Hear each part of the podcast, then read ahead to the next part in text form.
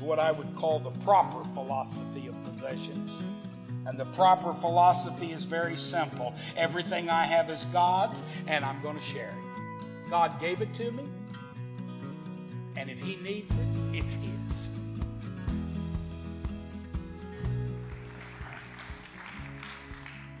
Thank you for that left handed introduction. I am from the thriving metropolis of Chickasha, Oklahoma, is how we pronounce it. There's there's no Shaw in it, and uh, there is a Chickasaw Indian, and that was supposed to be the name of our community, but the railroad misspelled the word. And I live in a city that is nothing more than a typographical error, and uh, there is no Chickasha Indian, no Chickasaw, Chickasha River. It's just Chickasha, Oklahoma. And I am honored to be back here at Cornerstone. I was with you in March of 2015. We had a wonderful revival meeting and we are scheduled to return for a full four day revival in 2017 starting on March the 26th. I'll be here for four days. And when me and Pastor Fox talked about it, we thought this would be a good Sunday to stop in and remind you that I'm coming back in 2017. And you want to mark your calendars now and plan on being here. You remember last year we had a blizzard that hit us during that revival, and we're going to have it the last week in March when it'll be nice and warm, all right?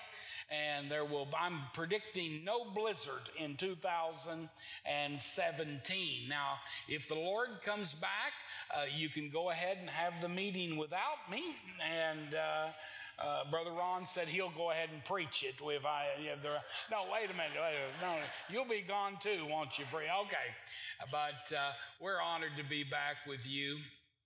You're going to have to bear with me this morning. Um, this will be the first time that I have preached in the last 10 messages that I didn't have an interpreter standing beside me. I flew in Thursday from Vilnius, Lithuania, and the week before I was in Minsk, Belarus, which is over there in Eastern Europe and I've been gone for 19 days preaching in Eastern Europe. And God blessed greatly in those meetings over there. Uh, very cold country, spiritually, under communist rule. I don't know if you know, but in 1945, World War II was over. And America, we came back and the people rejoiced that the war was over, but the war was not over in Lithuania and Belarus. It went on for almost 50 more years under communism. And the sad fact is, Joseph Stalin killed more people than Adolf Hitler ever thought about killing. And it's a very, very sad part of the world. Every memorial they took us to was the site of a mass murder where thousands of people were buried and executed for no other reason than being an intellectual or being uh, an anti Soviet or communist or being a Jew or a gypsy. Uh, it was a pitiful, pitiful tour over there of how horrible, and I'm going to tell you, I am a flag waving American. And uh, we don't want communism. We don't even want socialism in this country. We want America to be free and be a capitalist country. I saw it firsthand. Amen. And. Um, but I met wonderful, sweet people. Souls were saved. Altars were full. And you need to realize that in the churches over there, they don't hold altar calls, but this evangelist does. And one night, I saw the altar full from wall to wall with uh, Belarusian people down on their knees, weeping and getting right with God at the altar. And the one lady saved, Her husband had been saved 10 years ago. He was dying of cancer, and they had led him to the Lord. And for the last 10 years, she had been bitter and cold and a God hater. And her daughter invited her to the revival on Monday night, and Tanya got saved on Monday night after 10 years.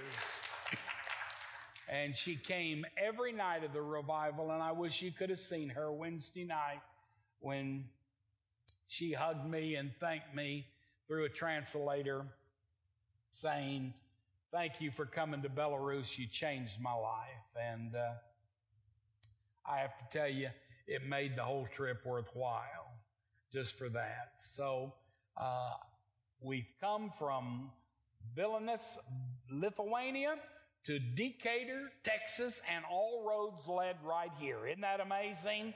And uh, I'm honored to be here today. Open your Bibles, if you will, to the book of Luke, chapter number 12. The Gospel according to Luke, chapter number 12. We're going to begin in verse 16. Luke chapter 12, verse 16.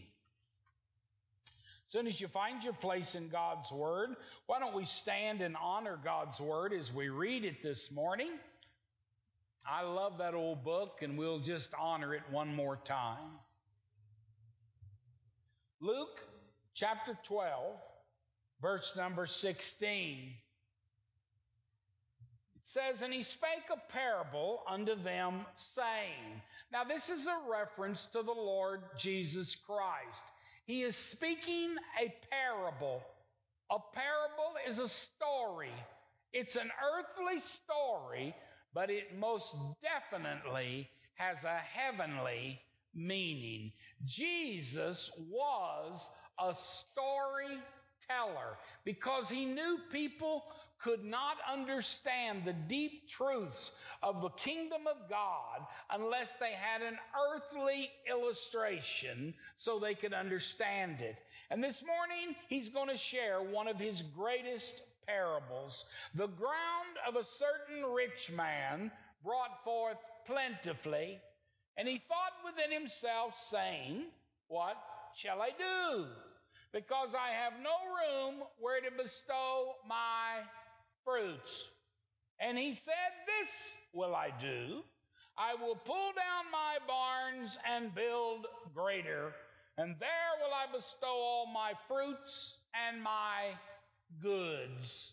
And I will say to my soul, Soul? Kind of weird.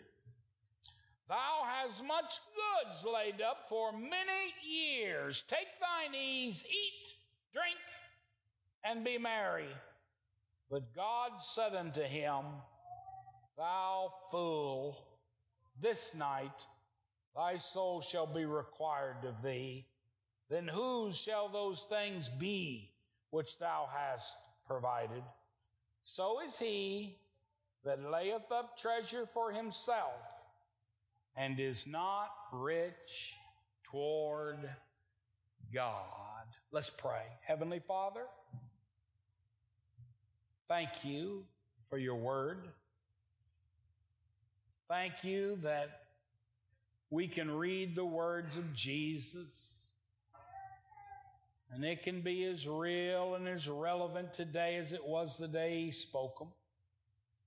Lord, we thank you for the music we've already experienced. Thank you for the great testimonies from these campers. Thank you especially for the souls that were saved. Lord, this morning I'm asking you to take your word and empower it, drive it deep into a heart. But today, on this Father's Day, this could be a day of a new direction, a day of a changed life, a day that will change not only their life, but eternity for someone. Lord, we give you the next few moments. You take them, you bless them, and we'll thank you for it in Jesus' name. Amen. Thank you, and you may be seated.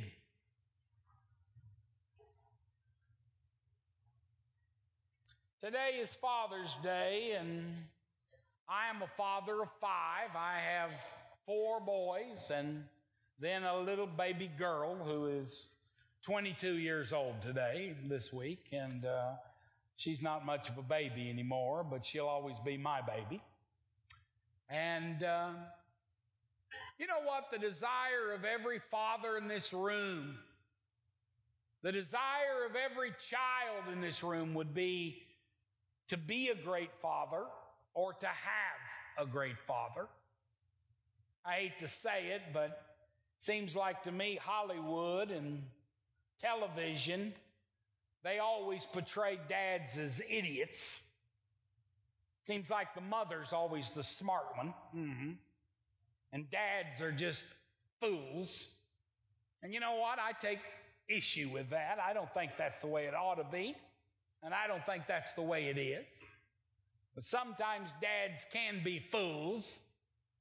I think of the two boys that uh, had fathers, and the fathers were having a discussion about who had the dumbest son.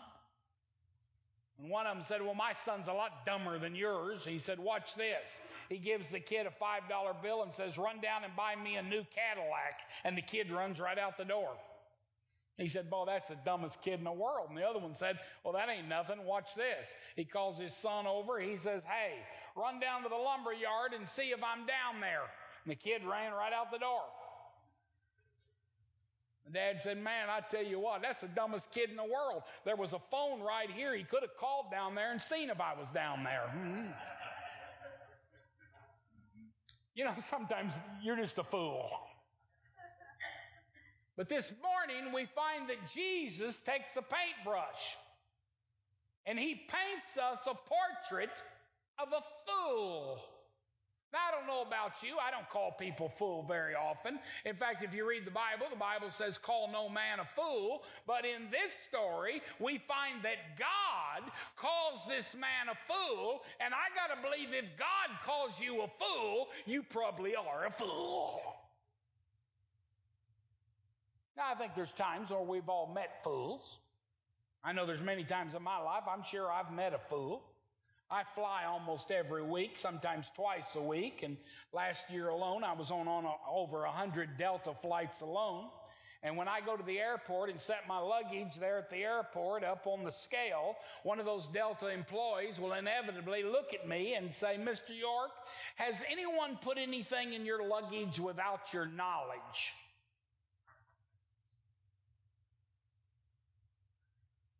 Well, you know, if it was without my knowledge, how would I know?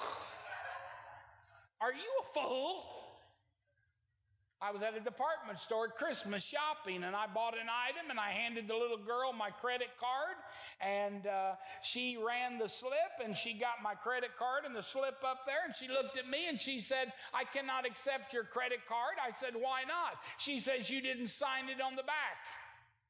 I said, well, give it here. She gave it to me. I signed it. I gave it back to her. She got them up there and compared the signatures again. I just signed them both in front of you. Of course they match. Are you a fool? I think every one of us can say there's been times I've met a fool. And then have you ever felt like a fool? Oh yeah, just feel like a fool? TSA came out with a new machine, and it's called the full body scanner. And it whirly McGigs around you, and you got to put your hands up like this, and it burns all your clothes off of you, and all they see is your naked body. And the first time I saw that machine, I was in Gulfport, Mississippi, and I saw it for the first time, and I thought, man, I do not want to go through that thing. And so I was over here minding my own business. I wanted to go through the metal detector and I was, I, am a professional flyer, so I know how to handle TSA, never to look them in the eye, never make eye contact. Just keep your head down, keep moving. And all of a sudden I heard a guy go, sir, sir, we want you to come over here. And I'm like, no, I'm fine. I'm just going to go this way. And, No, no, sir, we want, and so they got me in it.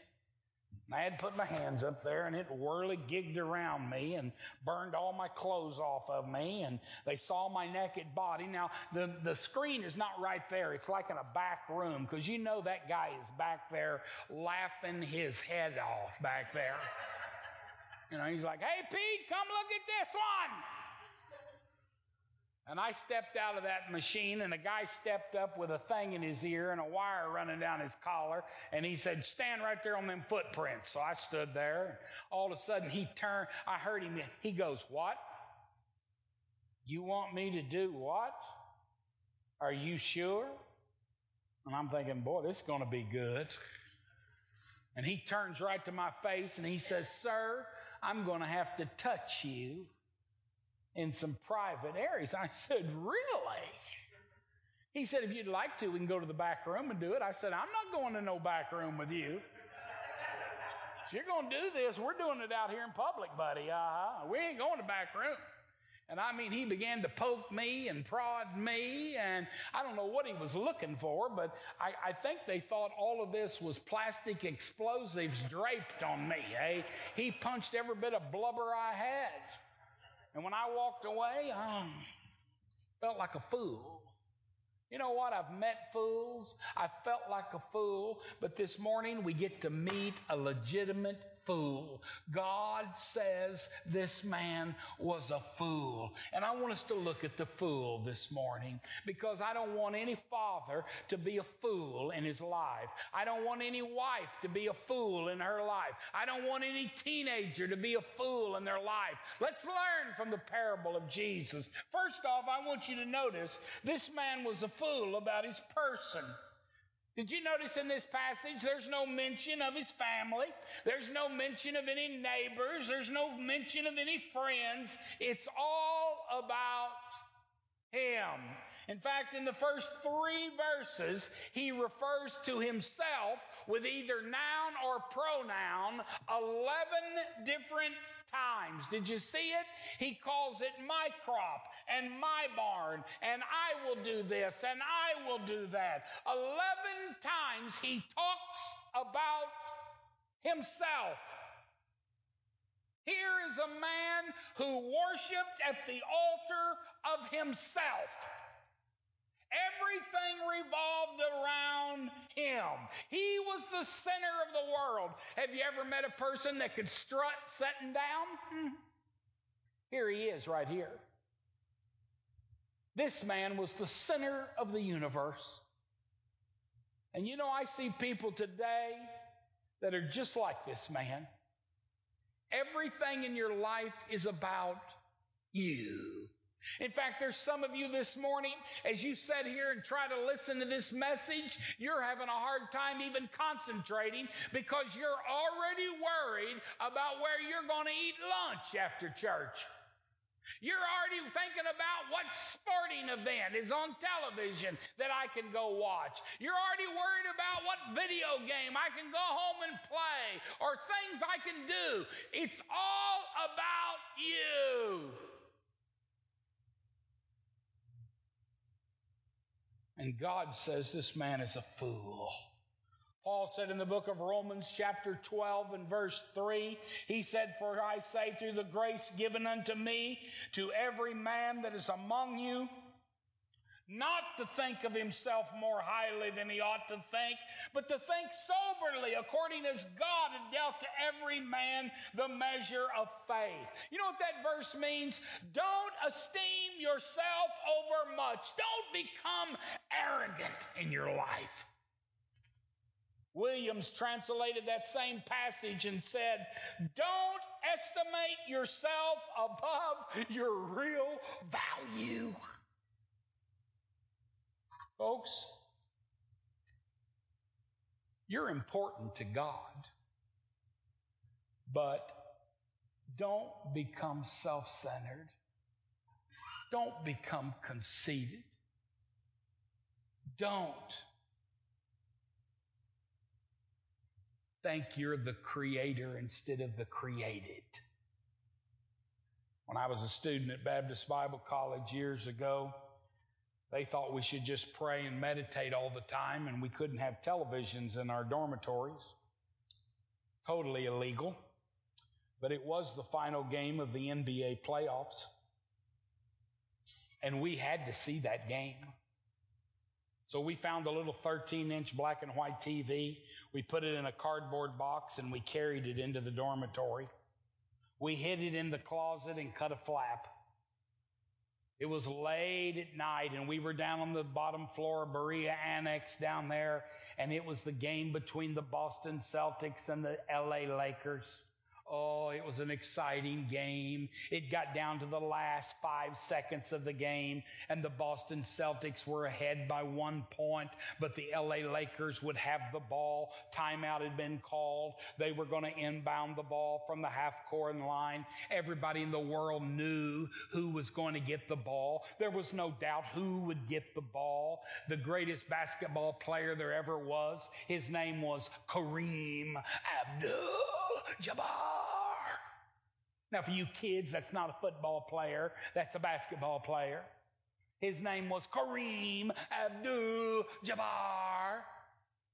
And sure enough, they inbounded the ball to Kareem. He went to the top of the key. He flipped that thing up in the air. It curled in the air. And when it got to the top of the arch, net, the buzzer went off. The arena was silent and the ball fell all net. Swish! Right through the goal. And the Lakers won by one point. I mean, we were jumping up. Woo! We couldn't believe it. Ah, it was the greatest moment in the NBA history. And the door opened. And it was our floor mom, or RA, they call them today. He goes, You guys got a TV in here. And we're like, ah. he closed the door. He sat down on the bed. He said, You guys are in trouble as soon as the post game show is over. So he sat down on the end of the bed with us and we sat there. People were running all over the floor. They run up to Kareem. They stick a mic in his face. They put the camera on his face and they said, Kareem, you've just made one of the greatest shots in the history of the What do you have to say? And I'll never forget what Kareem said. There was a lot of things he could have said. He could have said, Well, I want to thank God for making me seven foot tall because that really helped. I want to thank my mom and dad for raising me. I want to thank my coaches from junior high, high school, college, professionally. I want to thank all my teammates because they blocked everybody out so I could make that shot. But I'll never forget what Kareem said. You know what he said? What can I say? I'm the greatest. That's what he said. And I sat there and thought, Kareem, you were literally standing on the shoulders of thousands of people to get to that point in your career, and then you took all the credit. Let me tell you something. Don't become conceited because every one of us are standing on the shoulders of other people who got us to this point in our life. Have you ever driven down a country road and seen a turtle on top of a fence post? Mm-hmm. I'll guarantee you he didn't get there by himself. And you did not get to where you are in life by yourself. Folks, this man was a fool about his person. Everything was about him. And then secondly, I want you to notice this man was a fool about his possessions. His crops were so abundant, he had to build bigger barns. And next to understanding who you are, understanding what you have is so important. He was a fool about his possessions. We live in a day to day where there's really three philosophies on possessions. All three philosophies are probably in this room today. First, what I would call the pagan philosophy. The pagan philosophy of possessions is this I want what you've got, and I'm going to do whatever it, ta- it takes to get it. This is the philosophy of the criminal. This is the philosophy of the crooked politician. They don't care what it takes. They just want to get what you've got. That's why they break into your house and steal your stuff. That's why crooked politicians change the law to pad their own pockets. That's the philosophy of the pornographer. One of the leading pornographers in America was interviewed the other day and they asked him, Does it bother you that pornography hurts people? It degrades women and desensitizes young men against women. And you know what one of the leading pornographers in America said? Pornography puts food on my family's table and a roof over their head. You see, he didn't care what damage it did as long as he got your money. And I'm going to tell you that is a pagan philosophy. Get, get, get, get. And we live in a world today that is a me generation where I'm going to do whatever it takes to get your money. That is a pagan philosophy. Secondly, there is what I would call a perverted philosophy. And I'm very sorry to say this, this is probably the most highly held philosophy in this room today will be a perverted philosophy. The perverted philosophy is, I don't want to take from you what is yours, but what I get is mine and I'm going to keep it. That's why in our churches today we've got tight, stingy people who don't understand the joy of giving. They just understand that I get more and more. I build bigger barns and I put it into bigger barns. And let me tell you something, bigger barns don't make you happy. In fact, some of the most miserable people in the world are the wealthiest people in the world. The ambulances were called to Las Vegas, Nevada to a high rise hotel one afternoon. The paramedics grabbed the gurney and went into the elevator and went to the penthouse suite. And when they opened the penthouse suite, they saw a dark, dingy room covered with Kleenexes and rubber gloves. And in the center of a king size bed was a man who was skin and bones. His hair was long. His fingernails were three to four inches long. He was curled up in the fetal position. He was dead. You say, was it a homeless man that snuck into the hotel? No, his name was Howard Hughes and he was one of the wealthiest men that ever lived on the face of the earth. But he died died the pitiful, hideous death alone. And he had it all. There's some of you today, you've got that same attitude. You, this man, this fool, never thought of his neighbors. He never thought of maybe someone down the street that had had a bad crop that year. He never thought about helping anybody else. He had plenty. All he could think of was build bigger barns and get me more. And that is a perverted philosophy. And then, thirdly, there's what I would call the proper philosophy of possessions. And the proper philosophy is very simple. Everything I have is God's, and I'm going to share it.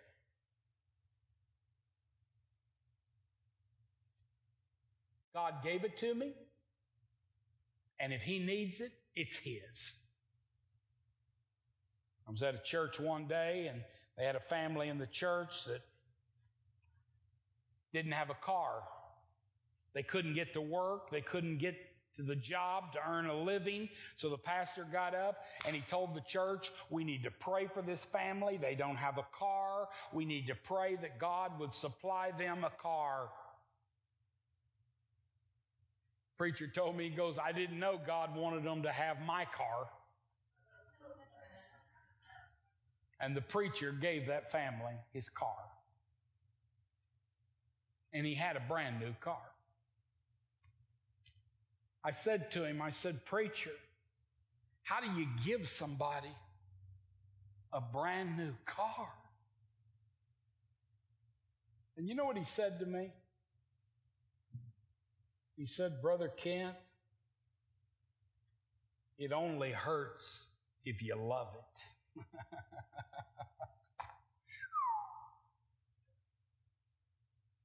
You know what? Bible says the love of money is the root of all evil. And when you love your possessions, it's hard to be a giver. But when you've got the attitude that everything I own belongs to God, everything I have, He gives to me, I'm going to tell you it is liberating in life. And don't you go out of here and say, I'm a communist or a socialist. I'm a capitalist through and through. But you know what? True Christian philosophy on possessions is God owns it all and he just lets me be a caretaker for him. This man was a fool about his possessions. And then in verse 19, I want you to notice this man was a fool about his pleasures. In verse 19, he says, I will say to my soul, Soul, thou hast much goods laid up for many years. Take thine ease, eat, drink, and be merry. This man was a fool about his pleasures. He said, I've got my big old barns going up. I'm going to kick back and I'm going to eat and I'm going to drink and I'm going to make merry. You know, doesn't this encompass the three things in life we all love? First, eating. Isn't food a good friend? Don't you just love? Does food make you feel good? It does me. You ladies that are here, do you ever get a little discouraged and a little depressed? And you're out driving the streets of Decatur, and you see that uh, that QuikTrip or that mini mart, and you know a good friend lives inside there. You know who he is. Mr. Ho Ho. And you whip in there and you go in there and get that little Mr. Ho Ho two pack. Always comes in two packs, never one. It's got to be two. And you walk up there to the cash register and you put it down, and that guy will look at you like, You really gonna eat that thing? And you're like, uh, my kids like those in their sack lunch. I, I would never touch that. And then you walk out the door and get in your car. You put the dark tinted windows up, pull over to the corner.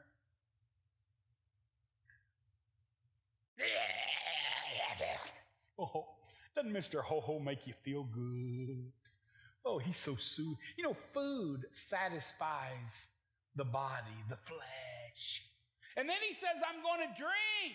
Now, this isn't a reference to water. He's not just thirsty. This is an intoxicating beverage. Something that's going to change his mind. And I got these young people up here. Y'all listen to me. People don't drink because it tastes good. Most of it tastes like battery acid. They drink because they're trying to change their mind. In fact, people drink for one reason, young people. They're trying to drown their problems. And I got news for you. Your problems know how to swim. Mm-hmm. It don't work. And Bud doesn't make you wiser. Uh-uh. It makes you stupider. You don't need that old booze, beer, whiskey, vodka. You don't need any of it. Only people that drink that stuff are trying to drown something. Let me tell you, when you got Jesus Christ, you don't have to drown your problems. You give them to Him. This man said, I'm going to drink, I'm going to eat, and then I'm going to drink, and then I'm going to make merriment.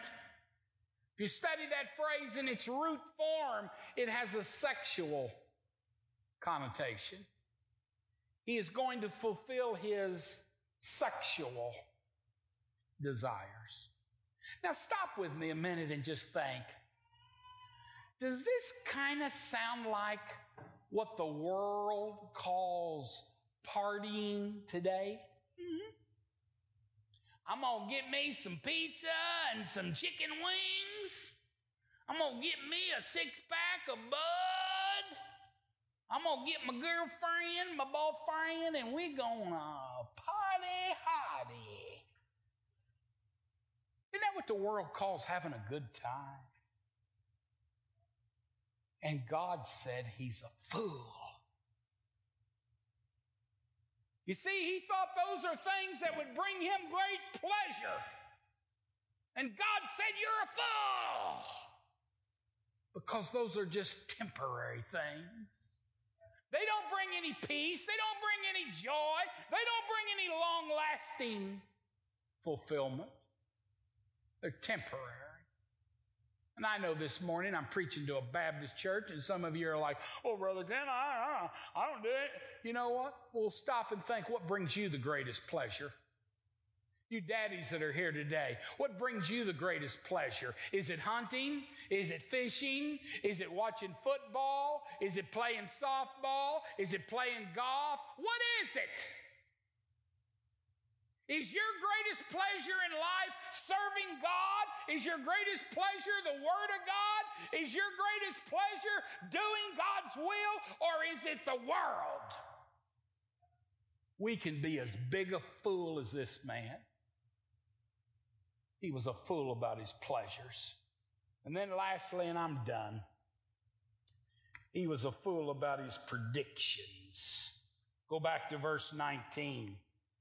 And I will say to my soul, he's talking to that soul, thou hast much goods laid up for many years.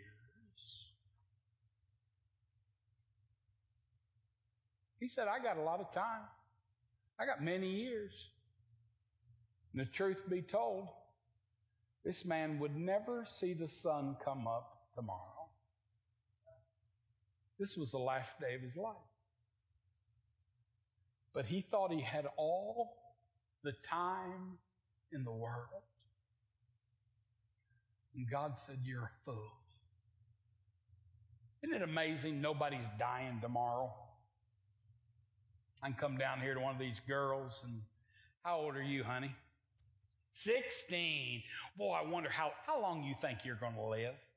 You know, you might live to be 116 with new medicine. Mm-hmm. Yeah, you might. You're young. Then I can go over here and find me a little old lady. Ma'am, how old are you? Well, I'm 85.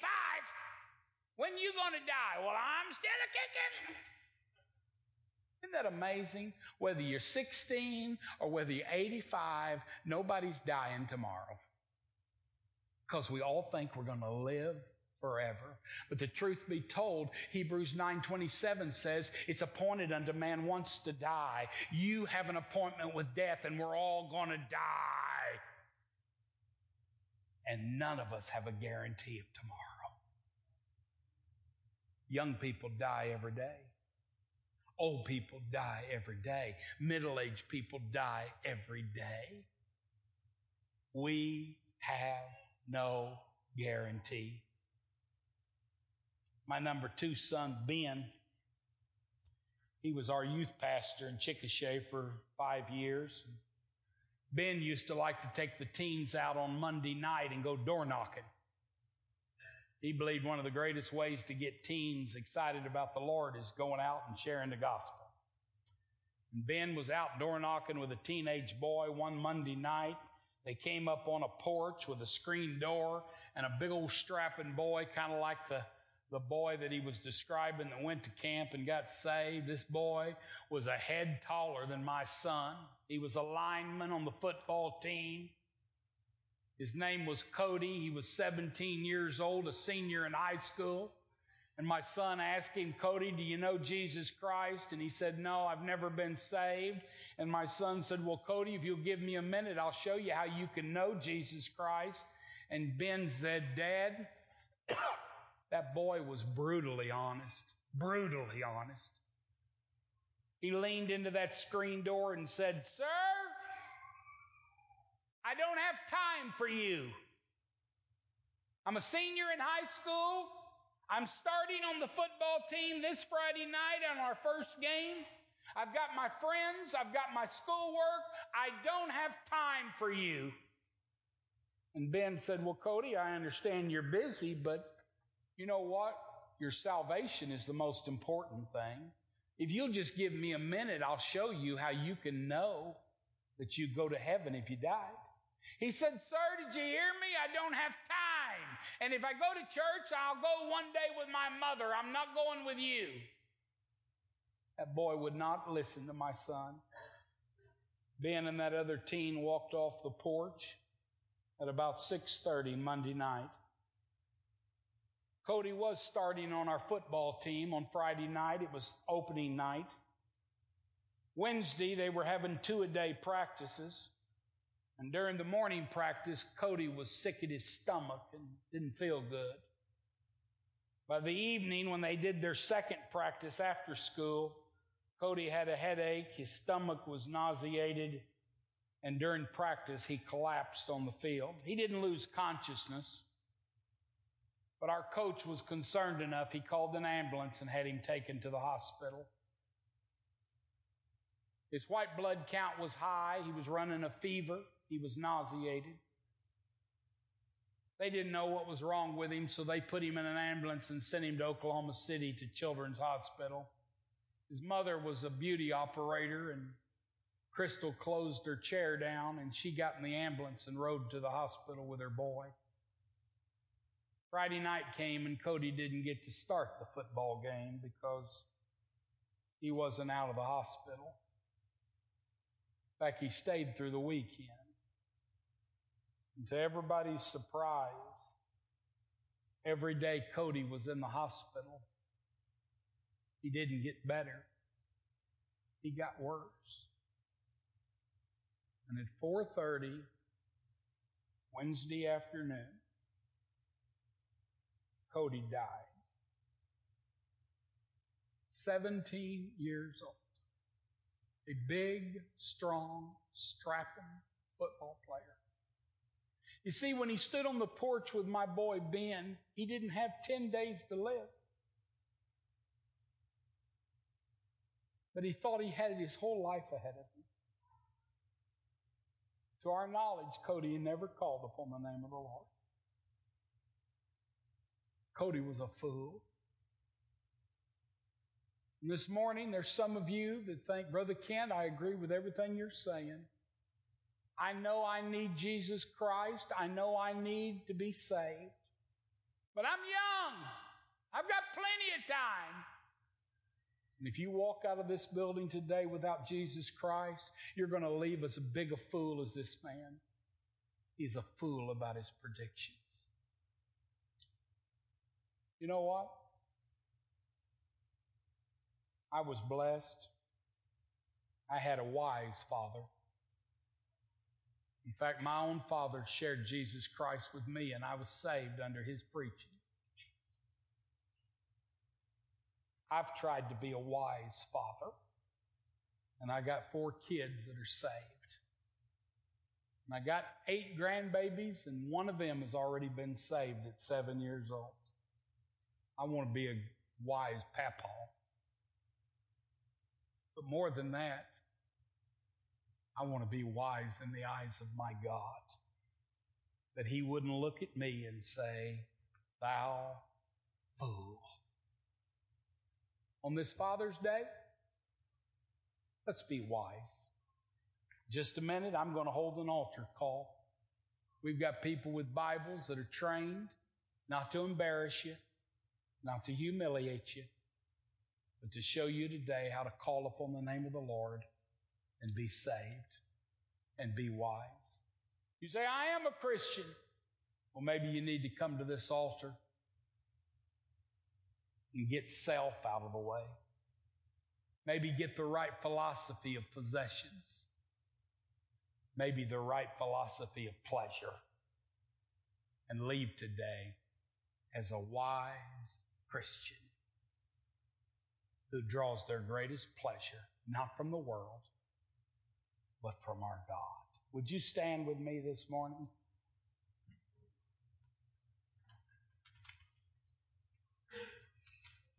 I'm going to ask that every head be bowed and every eye closed.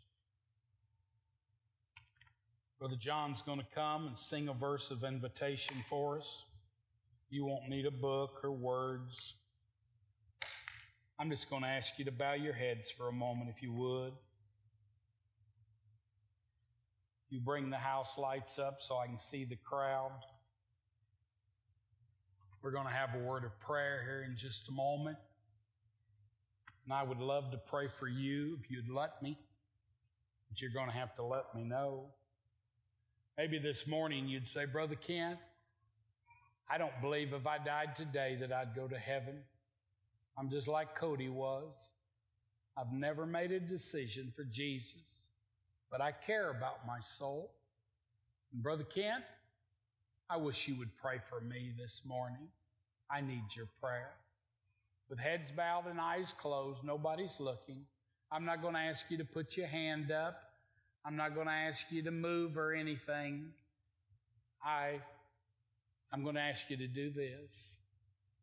Maybe you'd just lift your head and you'd just look at me. And by looking me in the eye, no one else is going to see but me. You're saying to me, Brother Kent, I care about my soul and I wish you'd pray for me. Who's like that this morning? I'm going to look around the building. Yes, I see you. Thank you. Who else is like that today? Could you just lift your head?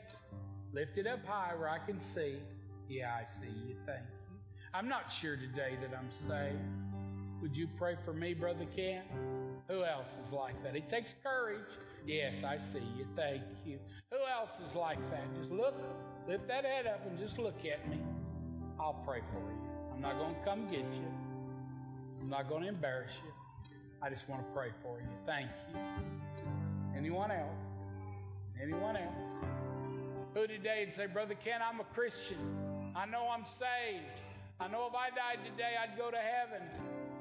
Today the message spoke to me. Maybe it has to do with yourself, your attitude, your pleasures, your possessions.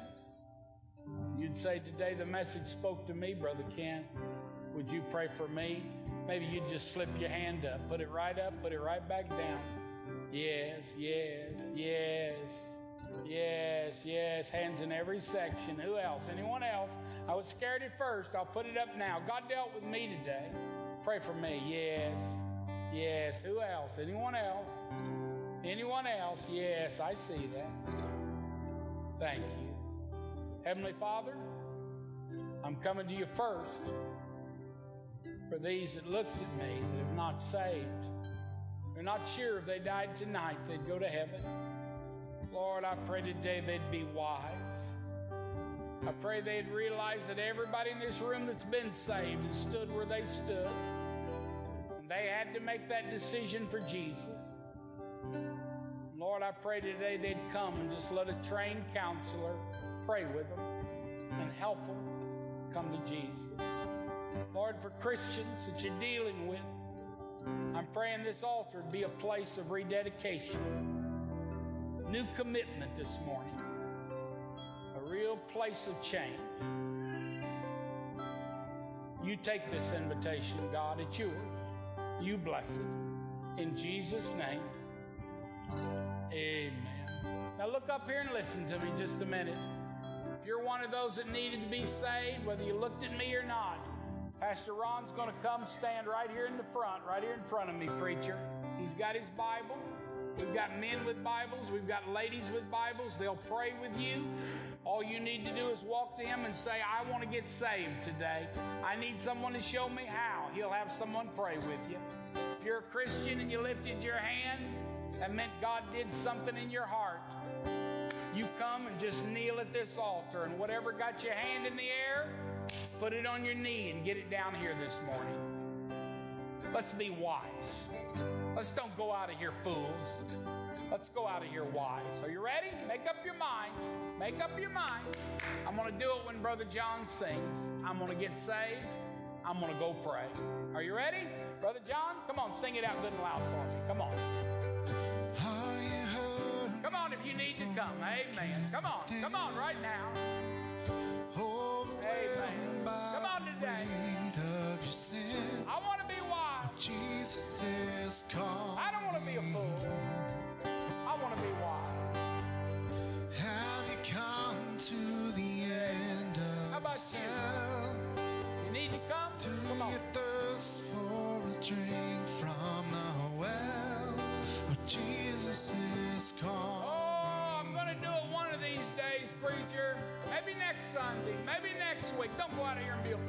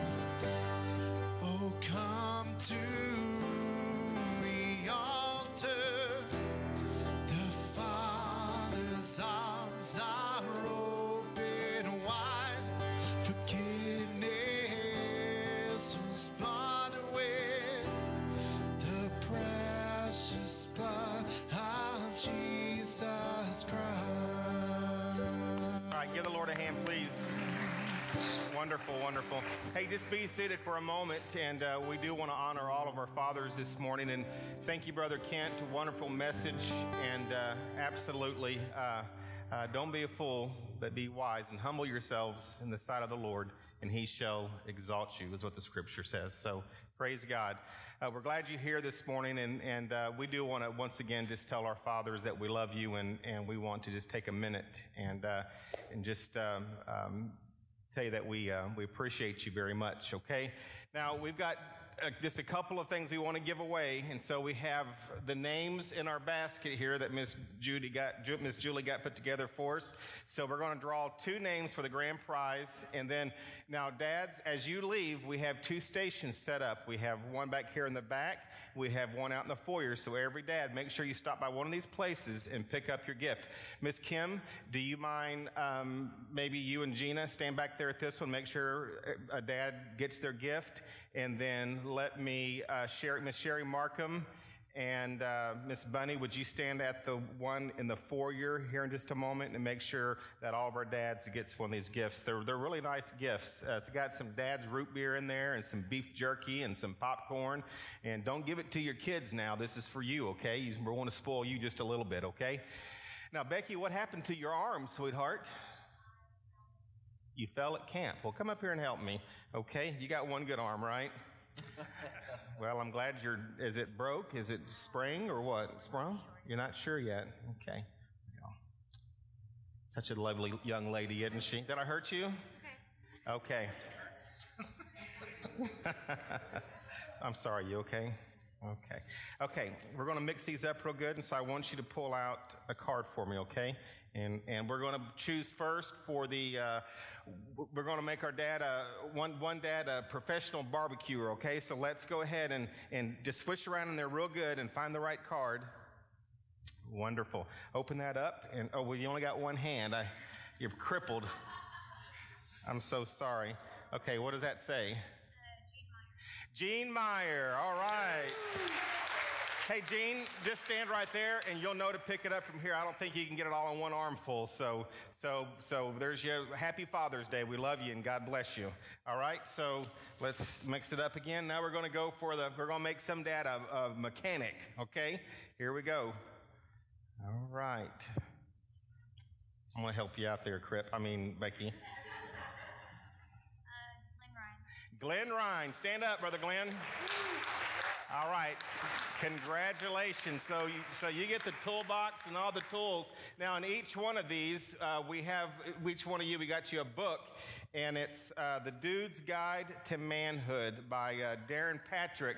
So read it and pass it on. What are you laughing about? And pass it on to somebody else, okay? All right. Alrighty, and again, men, remember that each one of you have a gift here. We want to honor you this morning. Make sure you grab one on the way out. Every dad, there's a gift for you, and we want you to enjoy that. Make sure you come back. Wednesday nights, we're going through the book of Hebrews, and remember we have base, no base tonight, but base will begin, We'll resume back next week, okay? Men, if you'll come for your offering, please, and we'll take the offering. Um, why don't you, Kim, go ahead and take your place, and Sherry and um, Bunny, take your place. And um, out in the foyer, Brother Kent has a long two tables of T-shirts. Now, everybody, listen. Um, all this money that you buy a T-shirt and it goes towards it goes to the mission field, and um, you're you're insulating a building over over there, and that's a very very cold building, and so Belarus, and you're going to insulate a building. So you buy a t-shirt and that money goes to the mission field. So I want to encourage you to stop by and buy one of those t-shirts from Brother Kent, please, okay? So if you'll go ahead and go to your table, thank you very much. Hey, give the Lord a hand for Brother Kent. Very good. Very good. Seems like I'm forgetting something, Sean. Am I? Okay. All right. Well, let's have our offering, and, and then once John dismisses us, dads, make sure you get your gift, okay? We love you here at Cornerstone, and uh, just just excited about the kids and the great things. Uh, six salvations, one giving their life to the Lord Jesus Christ in full time service. Yeah, go ahead. It's just so exciting. Thank you, Sean and Brooke. Thank you very much for, for, for being diligent and loving our kids here at Cornerstone. And thank you, Brooke, for, for being just a mom to all those kids. And I know that I, I would have, I would have, I would have, I would have left. I wouldn't have done it. And uh, you know, I would have been calling parents, come get your kids. But uh, thank you, Brooke, for, for being a mom to all of those. Thank you very much. You, you, you know, I know your heart, and you have such a compassionate heart, and you're you're full of mercy. Thank you. I'm glad God built you just the way you are. Thank you very much. Okay, Father, we love you this morning and this afternoon, and we just thank you for a wonderful service. And Lord, I pray that we'll all walk out of here and make decisions to be wise and not to be fools, not to be fools with our possessions, with our person, but most of all, are be a fool in making decisions to pick up our crosses and follow you, like Dimitri said. Lord, I pray that we'll be wise and that we'll continue to humble ourselves in the sight of our Lord and Savior Jesus Christ so that we'll be exalted. We love you and we give you praise, Lord. I ask that you bless this uh, offering. May, you, may you bless it and may we, this be all used, Lord, to, to build relationships, to lead people uh, into relationship with Jesus Christ. And for our missionaries, Lord, I pray that all the money is given to missions, every penny of it, Lord, that we'll see people saved all across this world. We love you and we give you praise. Amen.